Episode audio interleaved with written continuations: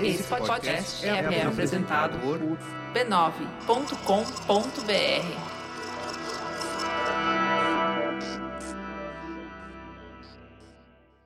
Este é o remix de um episódio antológico, o número 15, A Lagarta na Janela, lá do primeiro ano do Autoconsciente. É um episódio super querido de muitos ouvintes, e nesta nova versão ele está mais bem produzido, tem fundo musical, uma gravação de melhor qualidade. Vamos combinar. O original é de um tempo em que eu gravava podcast no celular, e a Lagartinha Elba merece um episódio com a qualidade dos atuais, né? E por que de novo essa história? Bom, eu tirei umas fériasinhas nessa transição de final para começo de ano. Passei alguns dias sem nem abrir o computador. Fiquei em casa mesmo, mas descansando, vendo alguns filmes na TV, coisa que eu raramente faço. Comecei um novo livro. Enfim, eu estava precisando muito disso. Mas eu também não queria deixar você sem aquele esperado episódio quinzenal, aos domingos. Então me ocorreu publicar esse remix.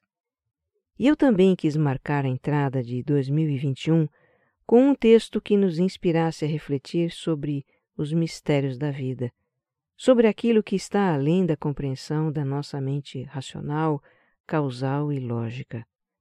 Pensei em começar o ano com um lembrete de que há fenômenos que estão fora da nossa esfera de influência, operados pelo universo.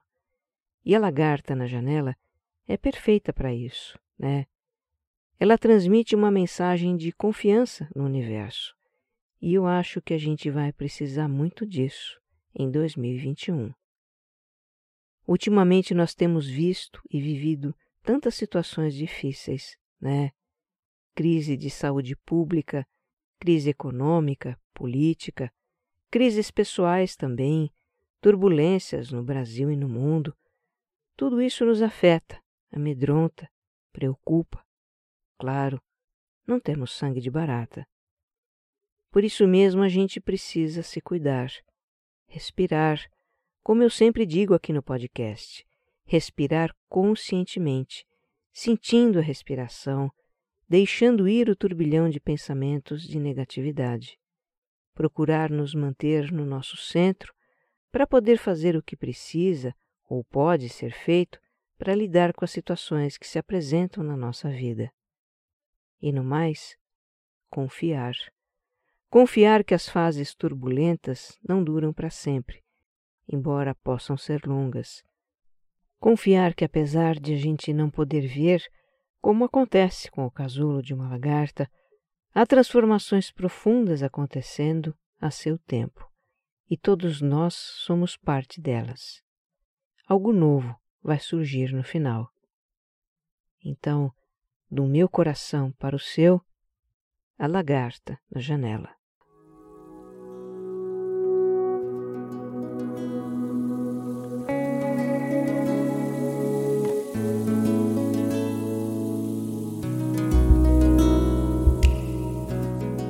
Eu vou contar aqui um caos que se passou comigo e que ao mesmo tempo é uma metáfora que mostra como a mente cria expectativas e dúvidas sobre as coisas.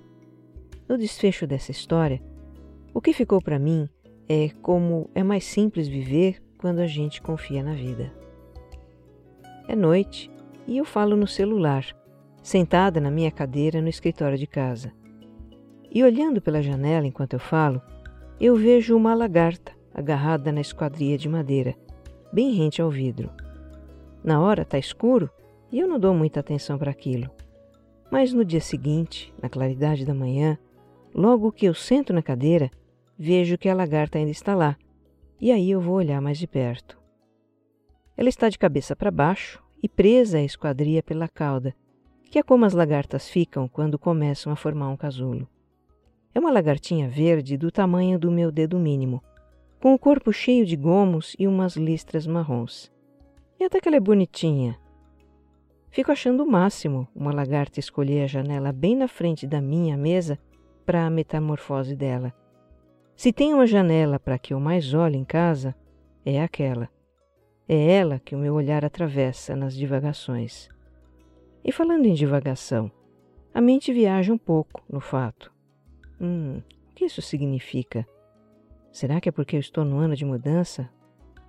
Aí eu tiro foto, compartilho no Facebook, faço lá uma graça.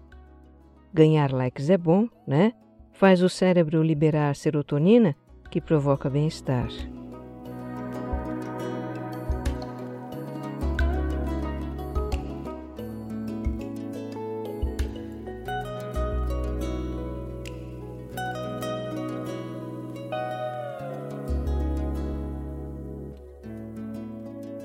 No resto do dia, meu olhar divagante não atravessa mais a janela. Vai direto para a lagarta. E eu começo a pensar se aquele não é um lugar meio desprotegido para formar um casulo. Onde eu moro tem muito verde. É numa cidade do interior de São Paulo e é comum aparecer casulo em torno da casa. Mas geralmente é em lugares mais protegidos, no teto da garagem, em beiral de telhado, no abrigo do botijão de gás até embaixo da soleira da porta eu já vi. Agora, na esquadria de uma janela, junto ao vidro, a lagarta fica ao relento, exposta à chuva, ao vento, ao frio da madrugada e a outros bichos também. Imagino que ela poderia ser devorada por um pássaro, até uma lagartixa. Quantas vezes eu já assisti lagartixas enormes caçando insetos que pousavam naqueles vidros. Uma lagarta parada ali, dando mole, é presa fácil. E além disso, tem a faxineira que limpa a janela toda semana. Tem o movimento diário de abre e fecha da janela, que no mínimo vai chacoalhar a lagarta. Não, definitivamente, esse não é o melhor lugar para um casulo.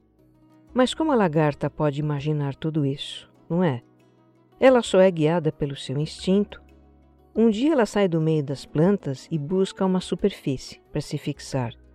Se no meio do caminho tem uma janela e bem ali o seu relógio biológico faz ela parar, ela para.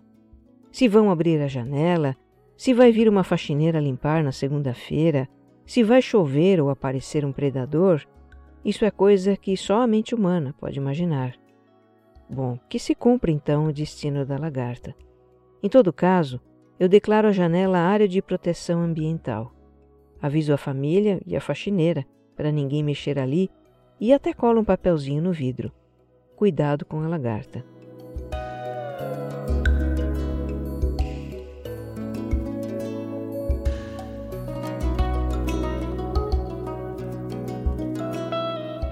De manhã, a primeira coisa que eu faço ao entrar no escritório é ver como ela está.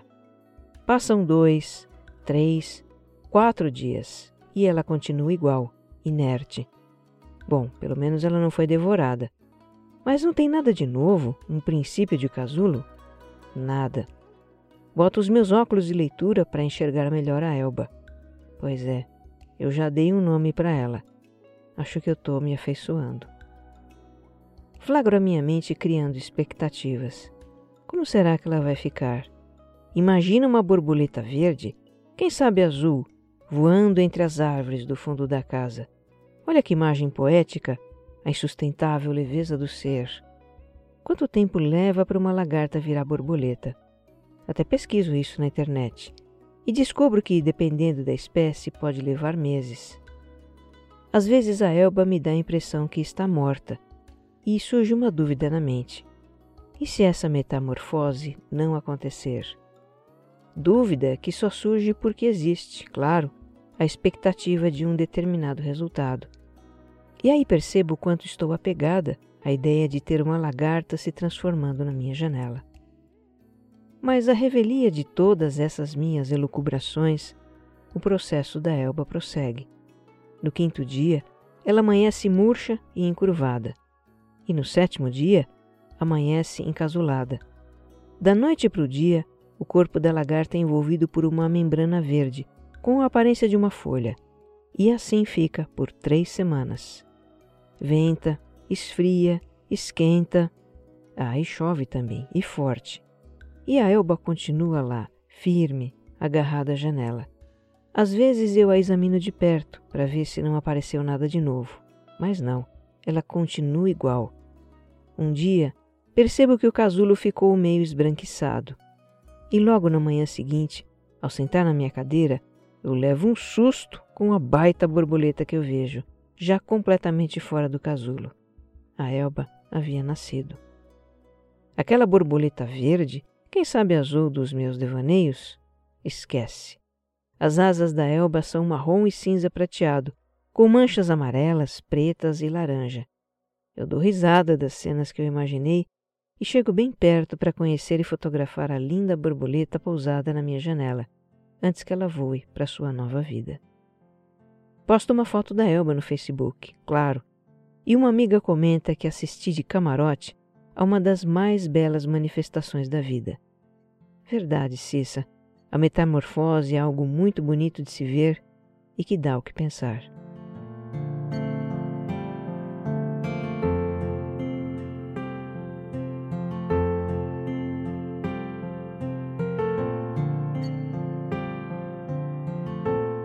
Acompanhar um fenômeno da natureza nos restitui uma noção de tempo que a gente está perdendo nesse mundo acelerado em que vivemos. Eu lembro de como nos primeiros dias fiquei na expectativa de alguma mudança no estado da lagarta, e tudo que eu via era o corpinho inerte dela balançar de leve com o vento. Ser humano gosta de rapidez, tem senso de urgência, acelera projetos, processos, viagens, construções. Mas a natureza não tem pressa, não tem impaciência. Faz bem a gente contemplar o desenvolvimento de um ser vivo, a floração de uma planta ou uma fruta amadurecendo na árvore.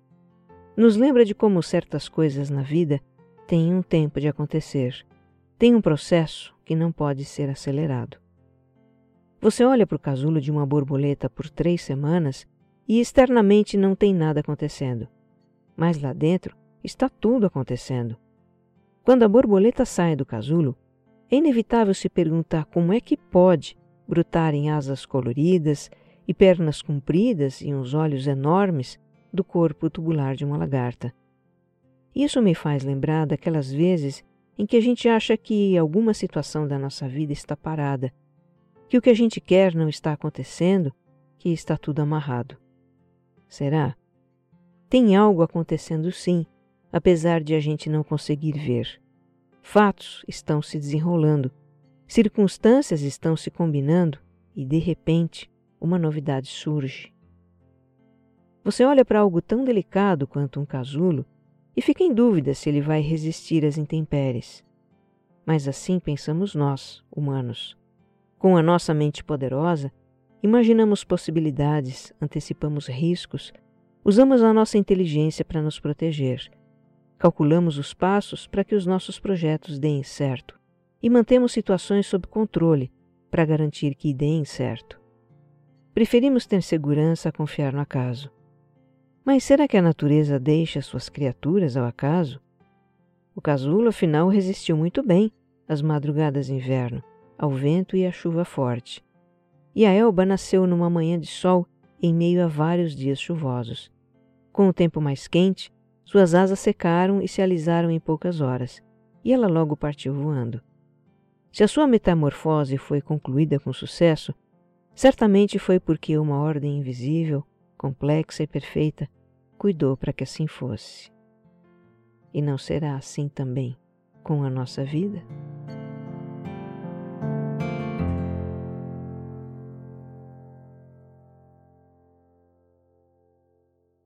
Será que precisamos ter garantias, certezas e condições que consideramos favoráveis para que os nossos projetos se realizem? Para nossa mente, pode parecer que sim. Mas isso é porque temos expectativas de um determinado resultado e receio de que ele não seja alcançado. Estamos sujeitos, realmente, a que um projeto nosso não se realize. Isso acontece. E aí temos que buscar um outro caminho, começar de novo. Por outro lado, a vida também nos traz boas surpresas, acontecimentos totalmente inesperados que impulsionam os nossos projetos. Recebemos uma ajuda, ou um problema se resolve, ou do nada surge algo que muda completamente o rumo das coisas e nos favorece. E não é? Surpresas boas já não aconteceram para você? Pois é, A lagartinha verde que se prendeu à minha janela me convidou a refletir sobre tudo isso. Processos têm um tempo para se realizar. Seja paciente. Aparentemente pode não ter nada acontecendo, mas longe dos nossos olhos tem muita coisa acontecendo. Acredite. Uma ordem invisível, complexa e perfeita está agindo. Lembre-se disso. Essa ordem agiu na vidinha da Elba e age na nossa também. Confie. Que você esteja bem. Um abraço.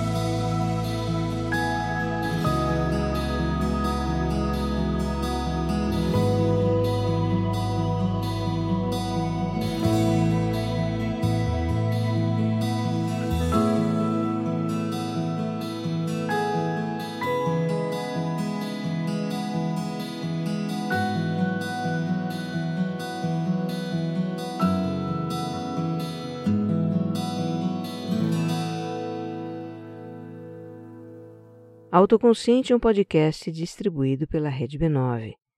Roteiro e apresentação de Regina Gianetti. Edição de som e capas, Jéssica Correia.